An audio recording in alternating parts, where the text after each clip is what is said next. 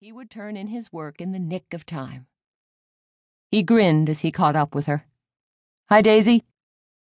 He spoke in that easygoing, confident way that was uniquely Tom Farrell. I saw you in the library, but I was too far away to say hello. I didn't want to shout and risk getting thrown out. I didn't see you. I'm doing a report on Charles Dickens for English class. I decided to read A Christmas Carol because it's short.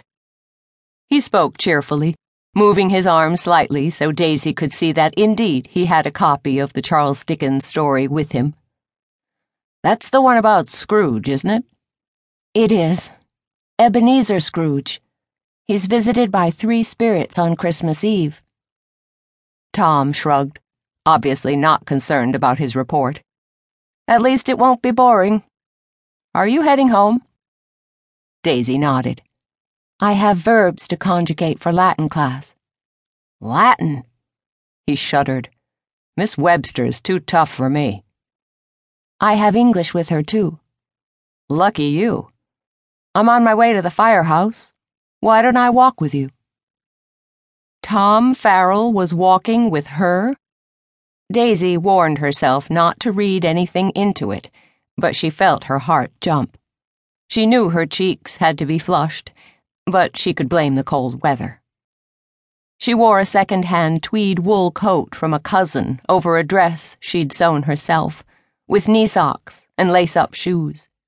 She'd knitted her hat herself, but hadn't worn mittens. Tom had on old clothes, hand-me-downs, no doubt, from his older brother. Angus Farrell had been killed in Holland last year. That was all Daisy knew. It was something no one talked about.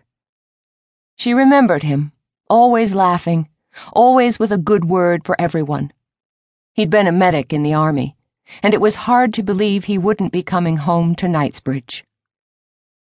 Her father was out front when she and Tom arrived at the house.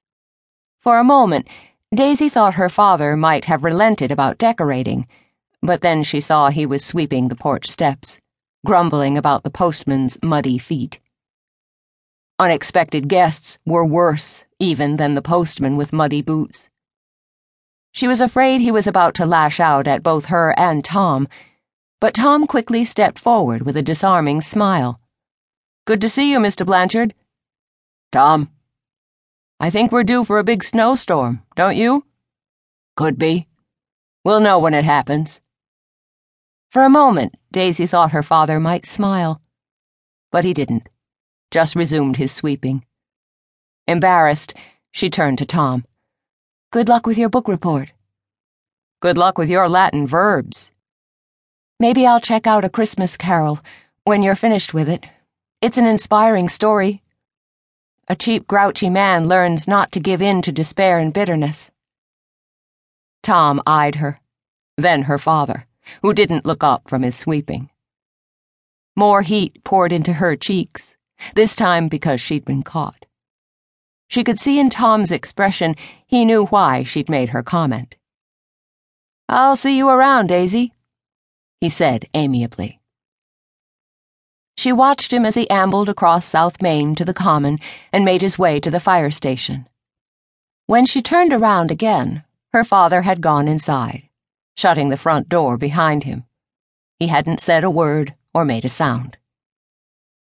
How much time were they supposed to give him? He simply wasn't the same man who'd left Knights Bridge in 1942. He and her mother had moved to town just before Daisy was born, scraping enough money together to buy the old house on the common. Married as teenagers, they'd been forced to leave their home in the Swift River Valley town of Greenwich, wiped off the map to make way for Quabbin Reservoir. When her father left for the war after Pearl Harbor, the dams blocking the Swift River and Beaver Brook were doing their work, allowing the valley, stripped bare of everything from houses and businesses to trees and graves, to fill with drinking water for Boston to the east. When he returned in September, the seven year process of filling the reservoir was almost complete. The town his family had called home for generations was gone. Underwater. Hills